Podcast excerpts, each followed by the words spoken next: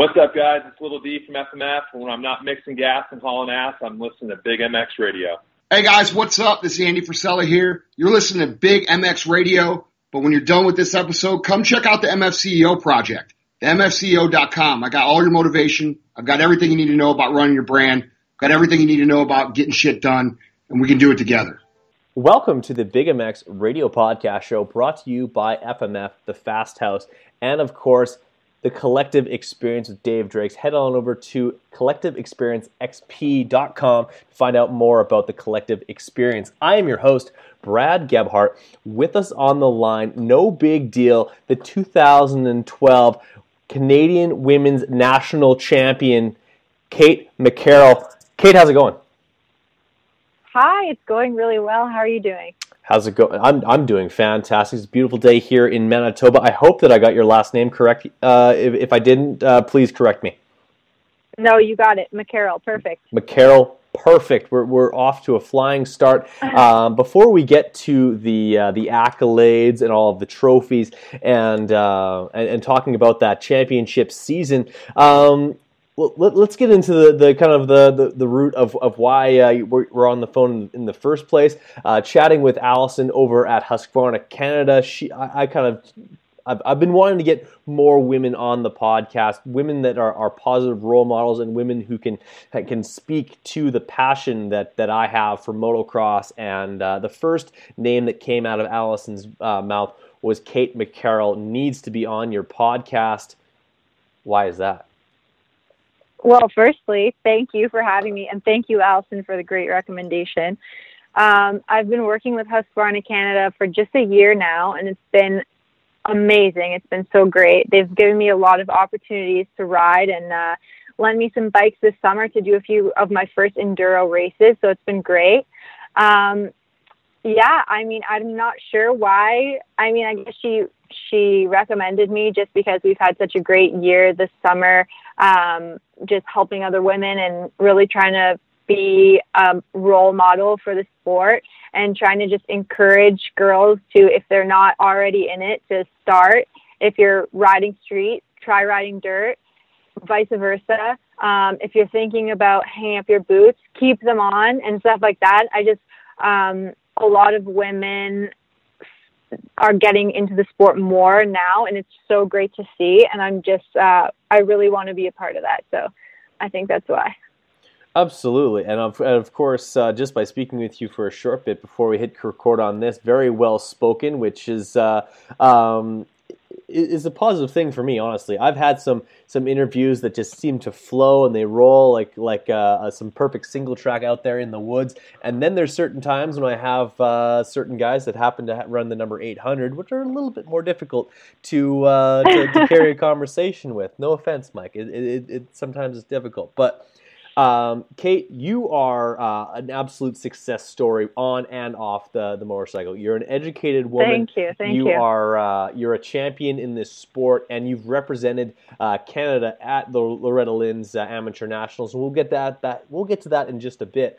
But um, everyone can relate to the story that we're going to talk to uh, talk about right now. I myself also started on a little yellow Suzuki. It was a DS80, not a JR uh, JR50, uh, but it was also on a baseball diamond, uh, believe it or not. So we've got that in common. Nice. Tell me a little bit about uh, a five-year-old uh, Catherine McCarroll. Uh, finally, throwing a leg over over a dirt bike and a bicycle on the same day. Well, I honestly owe it all to my dad it was his vision to kind of actually before I was even born, I guess he kind of planned right. out yeah. how his child would be. You know, he had he's a big planner. He kind of thinks about how he wants to go down. Okay. And I guess in his mind he pictured he would have a son and his son would ride dirt bikes because my dad did ride. Uh, he grew up in northern Ontario. He didn't really race or anything, but him and his friends messed around on a lot of bikes and stuff.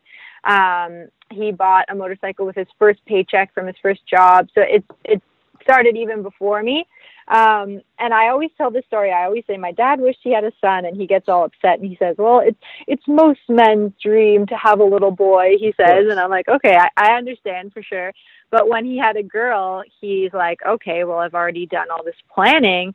We can't change the plan now. My my little girl is still gonna be a ripper." So he taught me how to ride a bicycle. It was purple. And on that same day, he said, okay, now that you got the balance down, I'm going to take the purple training wheels from your bicycle and put them on a JR50. And I was so stoked. Um, even before that, I was riding like on the front of my dad's bike and just was like around motorcycles. So um, I don't have much memory of the exact day. Obviously, it was a long time ago, but I do remember that after that moment of starting to ride the JR, it pretty much never stopped. Like we were going every weekend after that. Um, and then eventually, not long after I learned to ride, the training wheels were actually hindering me quite a bit. Every time I would get in a rut, the back tire would just continue to spin and I wouldn't go anywhere. So I think he got a bit frustrated by pushing me, and he's like, "Okay, we're taking these training wheels off," and, and that was it. I was I was gone. Well, there you go. Uh, gravitating to it uh, a bicycle and a, a, motocross bike in the same day. Uh, safe to say that your dad was uh, was not a patient planner, uh, to say the least. no. But uh, a guy with a plan is a good thing, and uh, yeah, it, was like a, a, slight alteration to to the color scheme on the bicycle from what he probably was assuming his son would have, like a, a red bicycle or maybe a blue bicycle, but a purple bicycle straight onto a bright yellow JR JR50, a bike just smaller than the one that I started on at the age of nine nine. Of course, I'm 29 years old now, so it was only 20 years ago. Got on a bike for the very first time, wow. and that story of riding a motorcycle for the first time is something that anyone who's listening to this that rides can connect with, whether they started in their mid 20s uh, mid-teens or at the same age you did at a very young age. Um, it's it's amazing how that story, that day, is just imprinted into your memory. You remember everything about it. You remember the smells. You remember how you felt, and uh, and once you came back from that first ride, you remember exactly the exhilaration and the never want to not do that ever again. So. Uh, that that's something that just it, like regardless if, if it's Ricky Carmichael or Kate McCarroll, um, it's, it's it's a story that's just completely blanketed through anybody who's had the pleasure of uh, getting that throttle therapy that we love so much. And uh, and shortly thereafter, um, you, you getting on the bike, uh, you you immediately kind of threw yourself into uh, into a nine year racing career that uh, which ended up with you uh, uh, your first race at the Walton Transcan. No big deal. Kind of a uh, it's not every, not everyone gets to race their first race at the Walton Transcan. Yeah, that was actually a complete mistake. So back then, for all those listening, it's hard to imagine a time without the internet, but that was my first race. Basically, we had only heard about Walton Transcan because it was the only one publicized. Um, we didn't have the internet to go and check out different clubs or you know where we should start we just saw flyers or i'm not even sure i think my dad found out about it because some of his friends sons were racing or whatever it was and we thought you know what? We should we should try race. Well between the ages five when i first started and nine we just rode a lot of trails. I grew up riding in the Ganaraska forest here in ontario. Um, and he rode an ATV and I rode a dirt bike and I got up to I was actually on a KTM 65 for my first race. And we get there. And for those of you who race, you know ex- how expensive it is to buy a membership, gate fees, entry fees, especially for a race like Walton Transcan because it's a week long, so it's a lot more expensive. So we get there and they're like, okay, $125 for a yearly membership. Okay, $100 for gate fees or whatever it was. To and race the last race of the year. Yeah, exactly. So my dad's looking at me saying, I wonder if it's going to be this expensive every time. And we had no idea. And luckily, um, for that specific one, because normally you do have to qualify to get to the national. Right. Uh, but the ladies class, I think, had 38 entries. So there was a little bit of extra space. So it's 42 for a full gate. Um, and I was the youngest one, and I was lined up against some pretty iconic riders. Jolene Van Vugt was there that year. For those of you who might know her, she's yes. in the Nitro Circus crew now.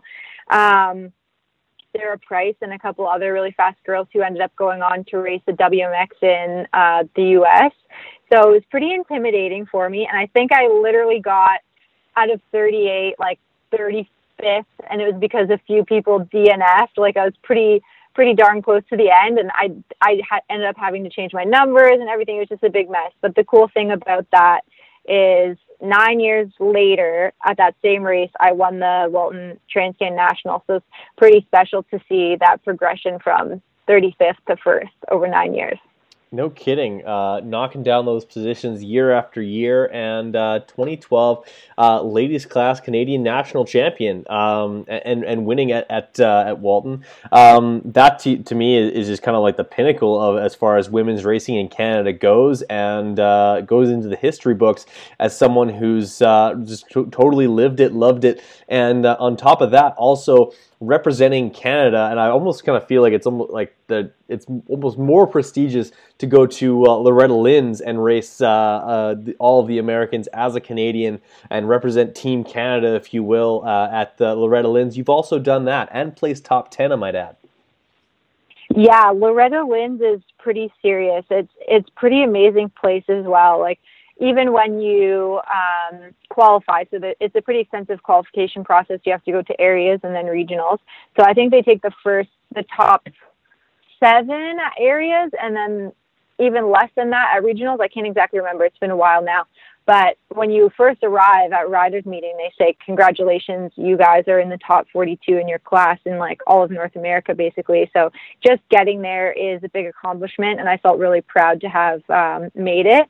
And something that we always tried to do is we tried to qualify in the Southwest District, which was always the fastest kids because we always had um, people from Florida and Georgia and people who got to ride all year round. So at the areas and the regionals, we got a little bit of a taste for who would be in the top 10 at Loretta's. So I got to kind of see how hard I would have to work or gauge myself at um, the qualifiers. And that, that seemed to work. I just do remember the second year, I think it was, we were coming down from Canada, and the, the qualifiers are really early in the spring, so it's still during the off season normally for Canadians. And we went down to do a bit of riding, I think on like my March break or something, and we were at the regionals, and I was barely making it. And my dad looked at me and he's like, "Okay, you gotta."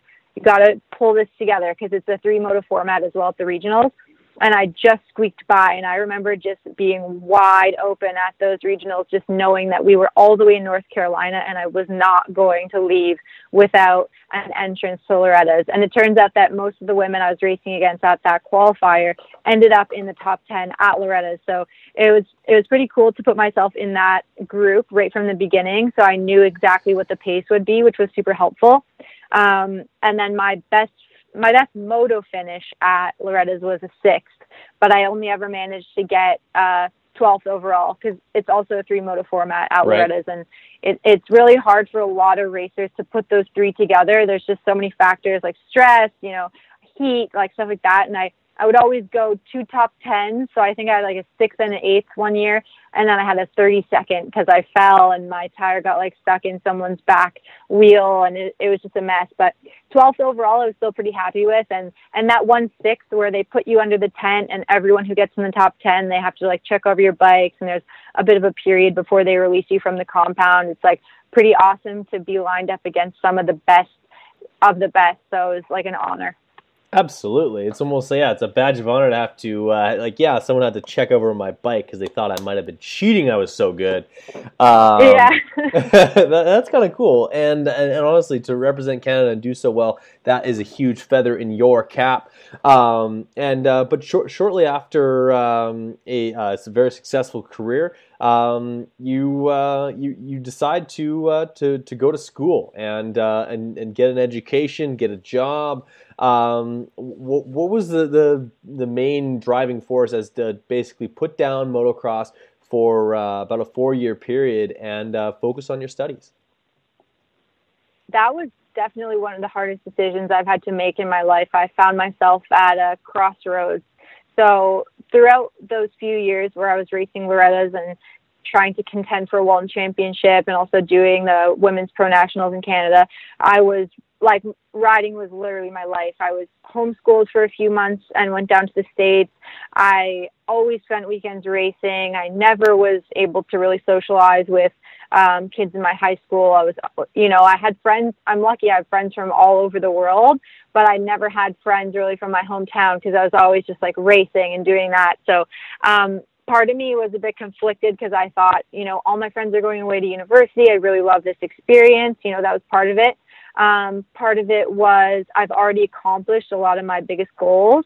And is it worth putting my body at further risk of injury and stuff like that for maybe a, a few more years of racing. It was, you know, my parents, they are already invested a lot of money in my racing career, which thank you so much to them. Like my dad is still, I think, paying some bills from my racing career.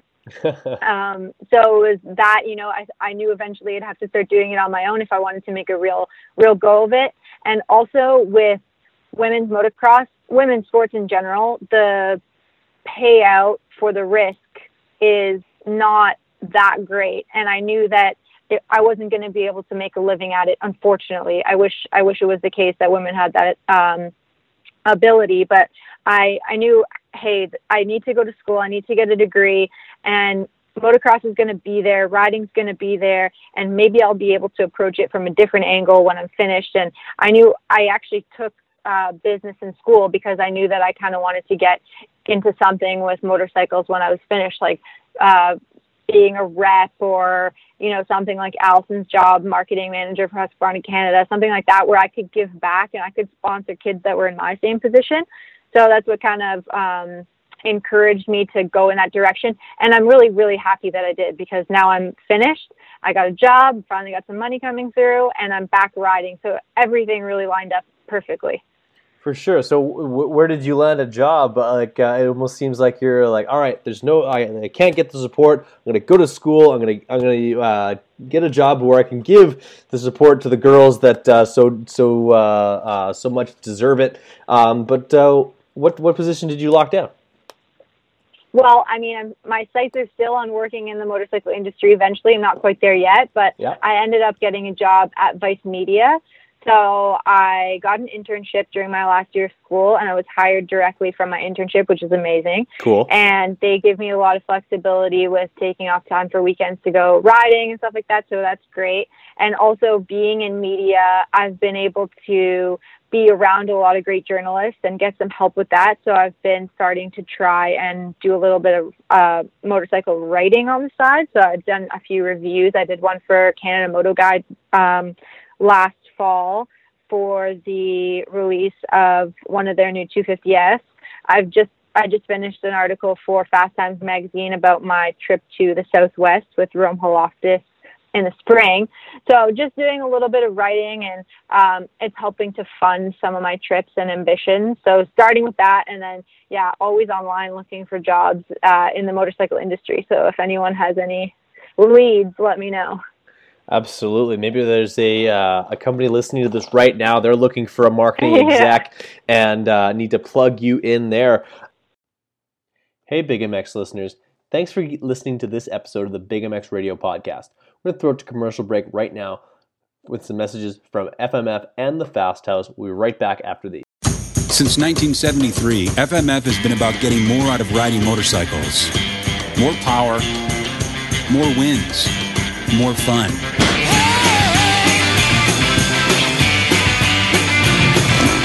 For 39 years, we've been rolling up our sleeves, building our factory, engineering and manufacturing the world's finest performance exhausts. Innovation and American craftsmanship makes FMF today's leader in performance. We're going to do whatever we want, and if you're cool with it, you're cool with it. If you're not, and we're still going to do the thing. I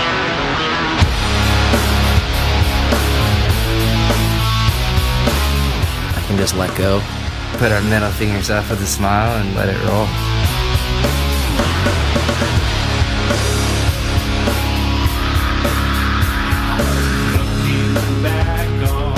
Not just go out there and train to be number one because it's more losers than winners in this world. I grew up in Newhall. That was 805. I got into this can. I said, that is a badass fucking can. The beer's even better inside. We have a band of brothers. They're different. They just like to have a good time and live life, have fun and kill it. Fast House is nothing but fun. We all want to feel good. The average guy can go out there, throw down.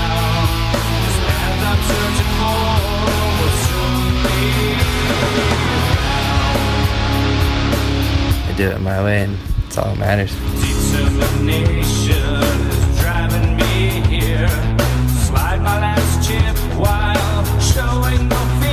It's not easy to do this shit. My girl's looking at me to support her, and I'm got a broken leg from dirt bike. You see a lot of people that fall out of it. It's all so based on results and being the winner. That mentality of the 60s, 70s. That's what we try to do is bring that back where it's not so serious. Don't really like the super competitiveness of it. I like to bring something that's more lighthearted. Probably all serious about it at one point and kind of realize let's just have fun. That's what my old man did, and it just really resonated with me riding a dirt bike on that fine line of glory and disaster. Throw your leg over a bike and haul ass across the desert and feel free. 90% of people that own a motorcycle go out on the weekends and they just want to have fun. Can't ever take that for granted. Two wheels till the wheels fall off, man.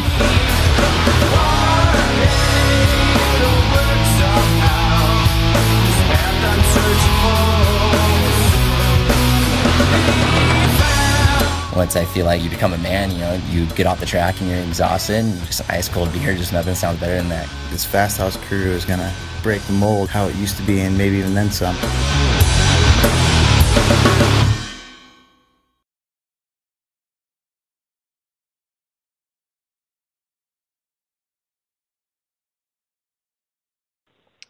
getting off of, of racing at that level uh, and, and, kind of stepping off that merry-go-round is uh, is no easy task. Uh, it becomes uh, your identity, and, and then you obviously have to change to to like to be a, a dedicated student.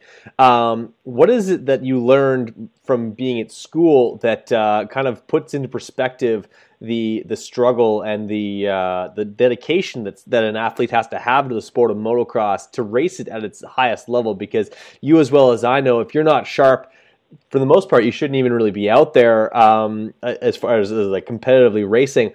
Um, did, did that that experience kind of like kind of change things for you or give you a different perspective?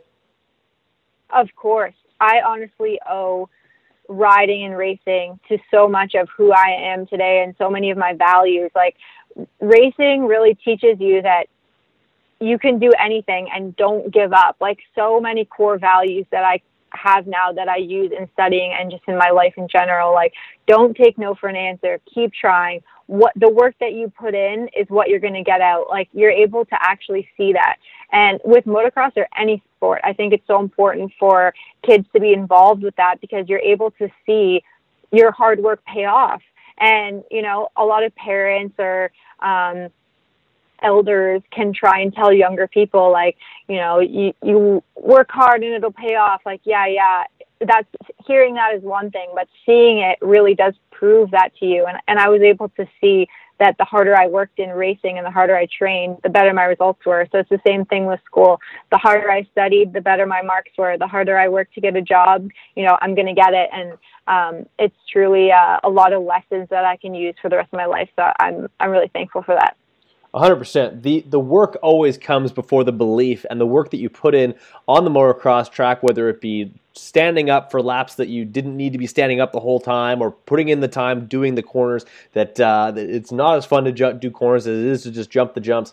That those are the lessons that you learn that allow you to apply yourself whether it be uh, your, your media classes or any of your, your first year courses that you would have been through in uh, like your intro to sight courses is probably dull as uh, as a butter knife but uh, you, you ended up getting through it and came out on the other end a very successful young woman, and that's where you currently are. And I think that's why.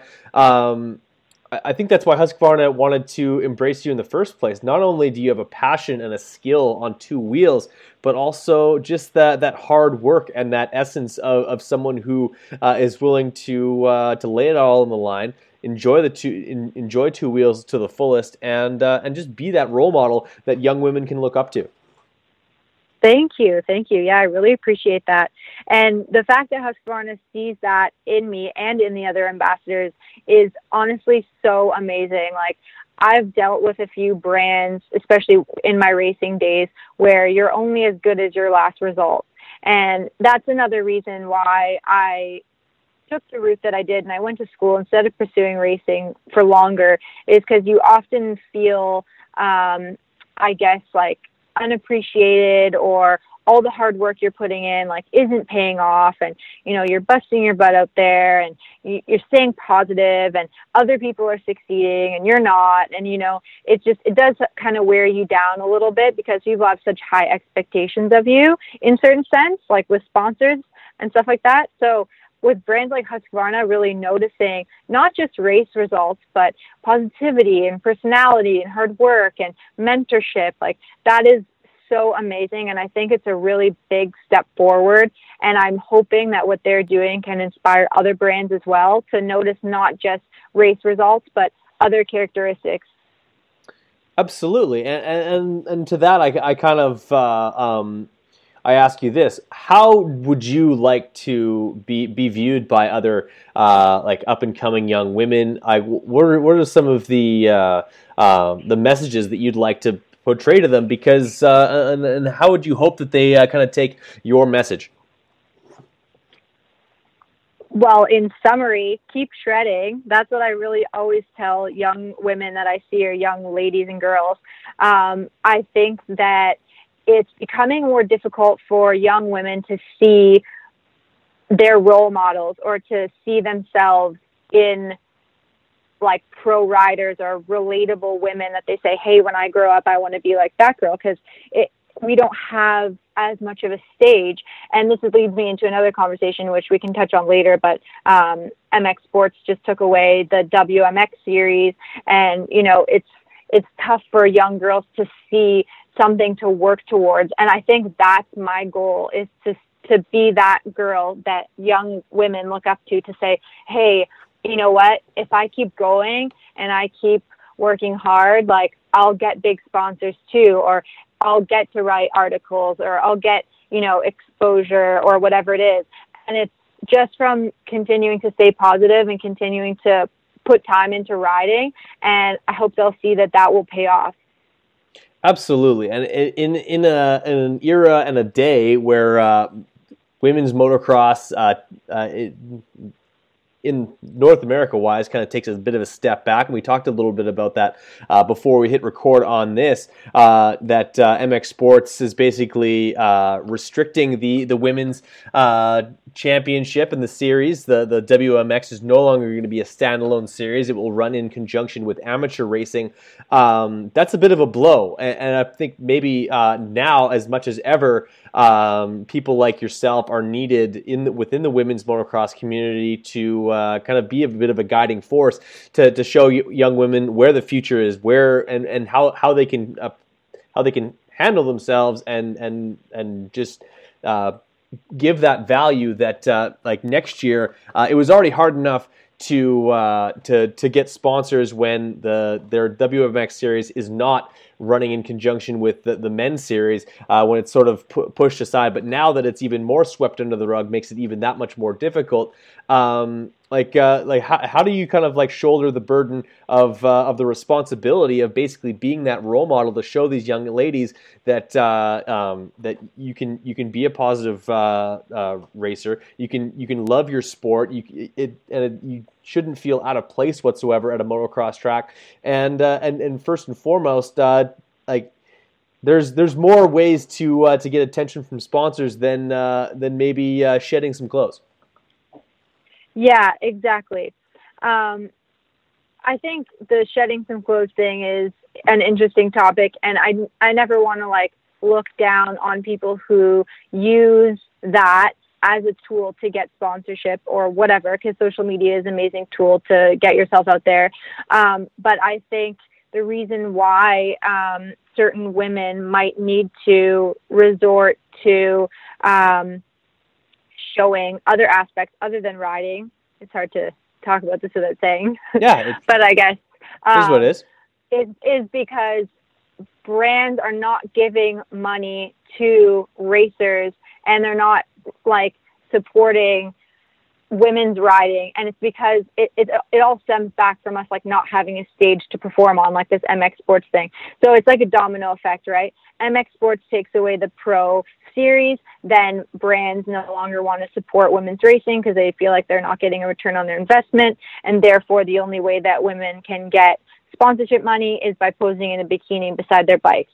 So it's like that's not really necessarily their fault. It all stems back from um, us not having a stage to perform on, us not having something to motivate us to train harder, us not having um, an exposure to give those sponsors what they need in order to give us money. You understand? Like, so then we have to pull out all the stops and pose in a bikini and that's how we're going to get money and that's how we're going to get exposure. And it's just really unfortunate because it's not the same thing for men's racing and they are able to go out there on the national stage and battle it out and that's how they're getting their payout. And men are able to um, race for say a million dollars in the monster energy cup which is an amazing race. And women aren't able to get that sort of opportunity. So I do understand when people are driven to um, use their body or bikini or social media or certain looks in order to get payout because like it's tough out there. But what I would want to tell young women growing up is you don't have to do that. Like you can keep shredding and you can stay positive and eventually brands like Husqvarna are going to notice that and they're going to give you the support that you need and hopefully um, Husqvarna is going to really start a new trend with this.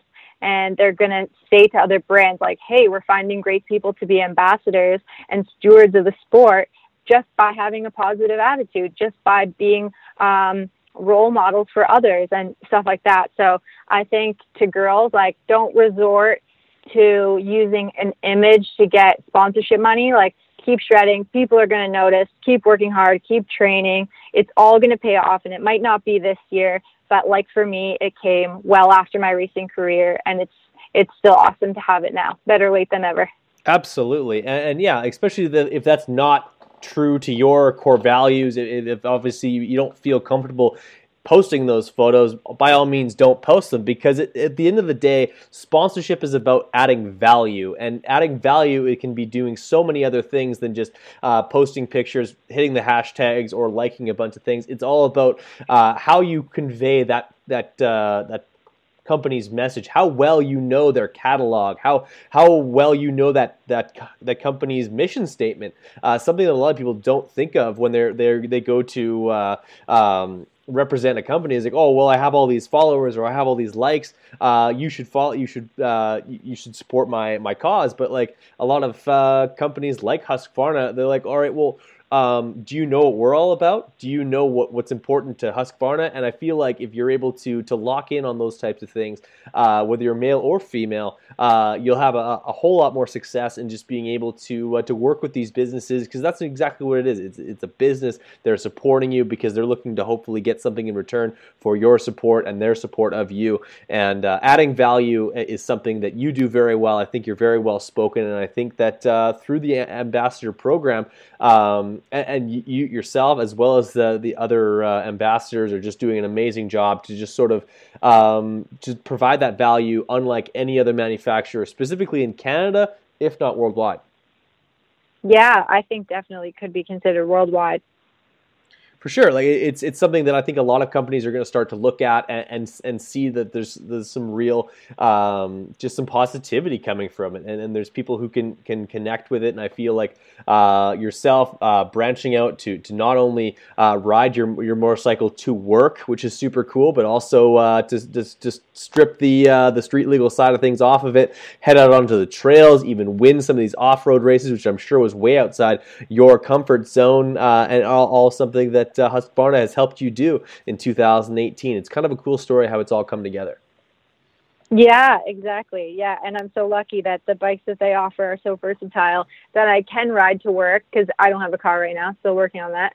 I can ride to work. Fair enough. And then on on Friday night, change the wheels from my uh, street wheels to my dirt wheels and and head to a race. So it's pretty awesome that I can have one bike that does it all that you can, and uh, in Husqvarna they all they have got a ton of different bikes uh, and uh, and for different applications. I myself have in my eye on a TC 250. Of course, after uh, straight nice. straight rhythm this weekend, I'm I'm uh, I'm mixing gas, hauling ass full time, uh, and, and, looking to do so on a, a 2019 Husky. Um, but you went with a 450, a bike that most women uh, kind of shy away from. What what was the main reason why going with the the FE 450 from Husqvarna 2018 edition? Honestly, this has been a, a big struggle for longer than than a year now of me trying to figure out what the best model would be for me. And I've tried a bunch of different ones, and they're all great for all different reasons. Um, I actually, when I used to race motocross, race a two-stroke, so that's that's actually where my heart lies. I rode a KTM 150 Yes. um, for most of my career, and I liked how it was so light. I liked how it was a little bit more challenging to ride in the sense that you really had to be locked in with like the right gear. It would always start no matter what. Some of the other girls, um, this is before electric start as well. Wow, I sound old. Um, some of the girls wouldn't be able to start their four strokes. It was muddy. My trusty two stroke would always start. I, I just loved it. Um, I never saw myself switching away, but just with my my uh, personal situation right now, like with a two stroke or like a dirt only bike, which I would love to have, you need a lot of other things. You need a truck. Um, I'm lucky I do have a little garage right now for some parking and stuff, but I, I do live in the city, so it's a little bit hard to find like parking and all all the other stuff that I would need to come along with, say like a um, the new fuel injected 250 or the one the 150. Um, so I had to find something that would be able to do literally everything, and that that's the 450. It's fast enough that I can ride it on the road. If I do need to do a longer trip, it's totally possible. Um, it has all the capabilities of a dual sport, and then it's still really light. Like it's it's really amazing. Um, these new bikes, these 2019 models, people say like, oh, the 500, such a big bike, and like, yeah, it is, but it's so light and it's so easy to handle that it's really like not that big a deal for me um, in the woods, even though I am like 125 pounds soaking, Soaking wet. wet, It's, yeah. I can still I can still wet, whip that thing around um, no problem. So yeah, I think me choosing the FE 450 really just came down to versatility and something that I would be able to take. Like I think next year I'm planning to do a few camping trips with some of my friends who have uh, larger dual sports, so it's able to do that, and then I can still. Uh, go through super tight single track and not have a problem. So it's great. But also this summer I was able to ride the FX 350, which is honestly such an amazing bike. It, it's I've said it before in another interview, which sounds kind of corny, but it's like the the motorcycle version of me. It's like motocross and now enduro, but Yeah. it has both capabilities.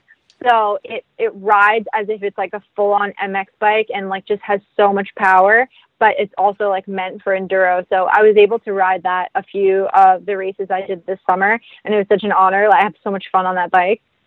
That's awesome. It's like the Three Bears bike. It's not too hot, it's not too cold. It's just right and uh, and fits it's you like a glove. exactly. Uh, I yeah, understand. I, I honestly love it. yeah, that's awesome. Um, on top of that, I understand you also uh, spent some time in California recently, uh, twisting the throttle, getting that throttle therapy. I am jealous. Uh, any plans to, uh, to to twist the throttle stateside in 2019?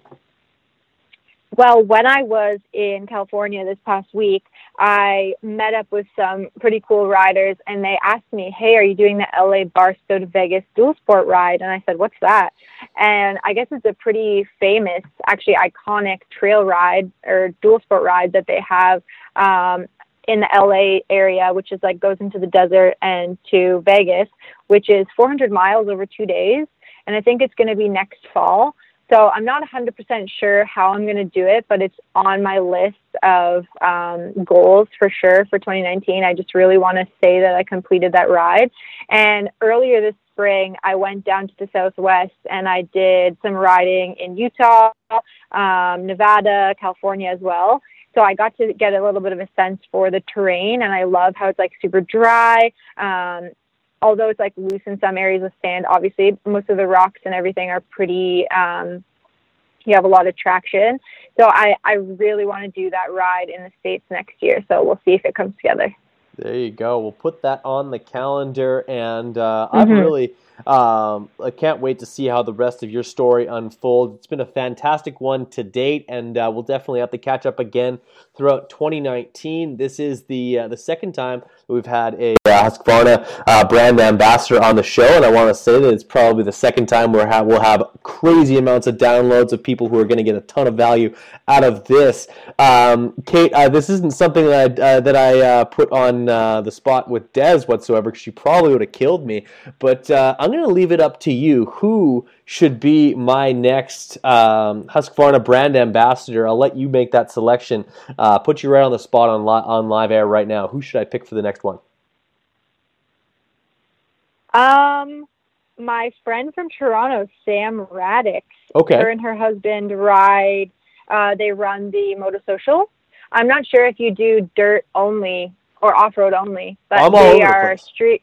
Yeah, they are street riders, and they have a lot of great stories. They've been traveling a lot this summer, so I'd be interested to see um, if she could explain some of her adventures to you. Okay, well, maybe like uh, flip the script a little bit, uh, change things up, and get those guys on. Looking forward to talking to Sam. Um, but uh, I've really enjoyed chatting with you, Kate. Uh, this has been awesome. I feel like uh, you, you've got the right attitude. You've got the right uh, um, just how you carry yourself, and uh, I couldn't be more proud to bring you onto the podcast to chat a little bit about uh, not only your work with Husqvarna, but also just uh, the way that you've uh, conducted yourself as a, uh, a top flight um, pro racer in in Canada, Canadian national champion 2012, no big deal, uh, and and also uh, thanks for representing Canada at uh, one of the the biggest races of the year uh, at the uh, Loretta Lynn's uh, Amateur National Championships because uh, like the, the list of people from Canada that have attended that race is far too short. Thank you. Yeah, I really appreciate that. And in, in mentioning the Loretta Lynn's Amateur National Championships, that's basically where uh, women's motocross uh, will find a home for 2019. I think we mentioned it a little bit earlier, but maybe you can elaborate on it. Uh, your thoughts on the press release from today? Uh, women's motocross, in a lot of ways, kind of sort of taking a backseat more and more as the years go on, and uh, yet again making it a little bit more difficult for young women and young racers to get that support they need because those big highlight reel races uh, are, are sort of being taken away. Um, what are your thoughts on all this?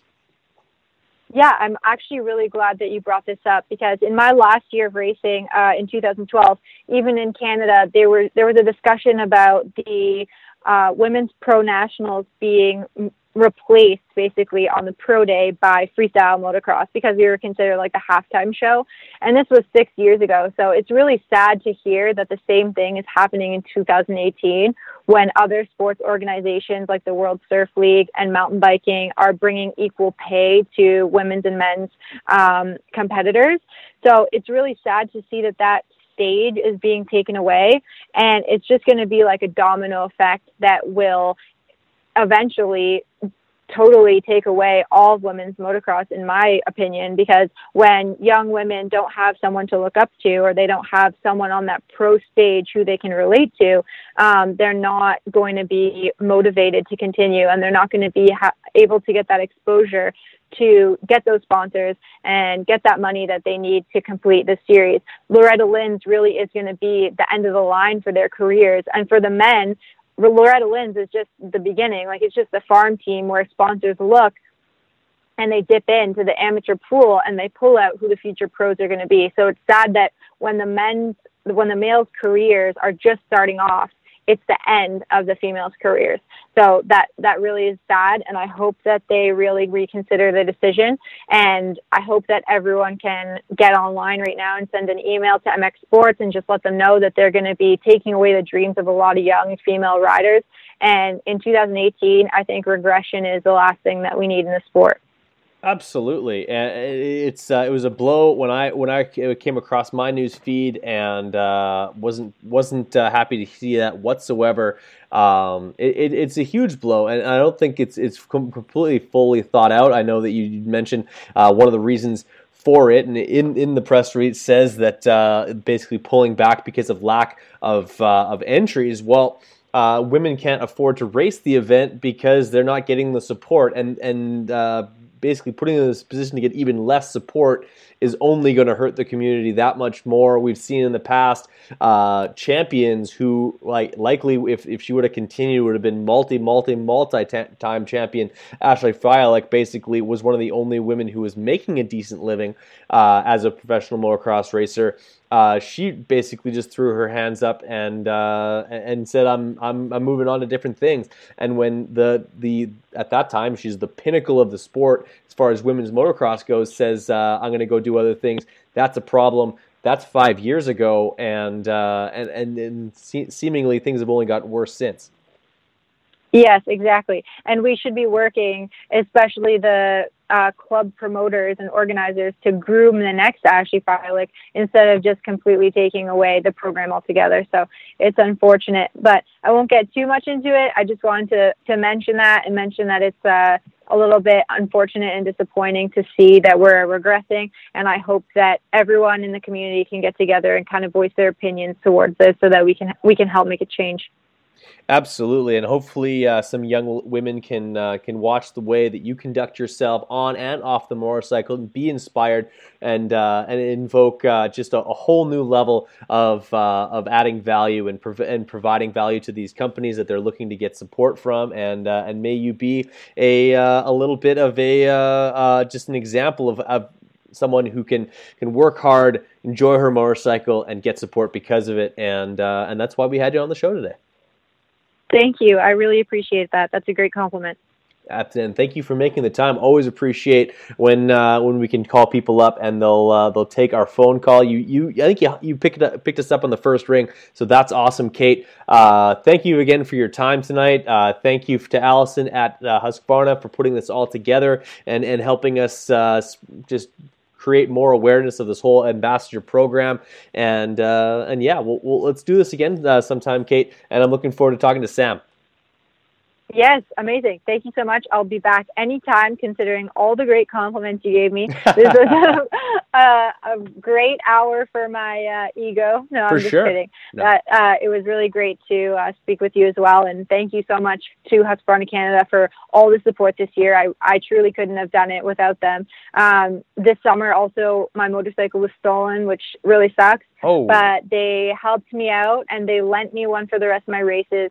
And they asked uh, immediately, I called them and they said, Hey, what can we do? And Allison was there and she was super supportive. And I honestly feel like part of the family. And um, anyone who buys Husqvarna, this sounds really cheesy, but it's true, joins that community. They're really supportive. They're always out there.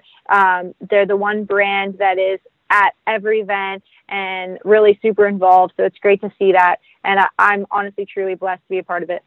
Absolutely, we're blessed to be able to uh, to to watch you uh, take advantage of it all and enjoy it, and, uh, and, and looking forward to more in the future. Uh, Kate McCarroll here on the Big MX Radio Podcast Show. Shout out to Bruce Willis. No, not that Bruce Willis, different Bruce Willis from Husqvarna Canada. He's a uh, dedicated listener, and he uh, is honestly mostly responsible for even getting my, myself connected with with Husqvarna. Period. So shout out to Bruce. He's awesome, and and Kate, this has been an awesome interview. Uh, I appreciate your time. Uh, don't hang up just yet, but for, but for podcast sake, we'll cut it off right there. Thank you.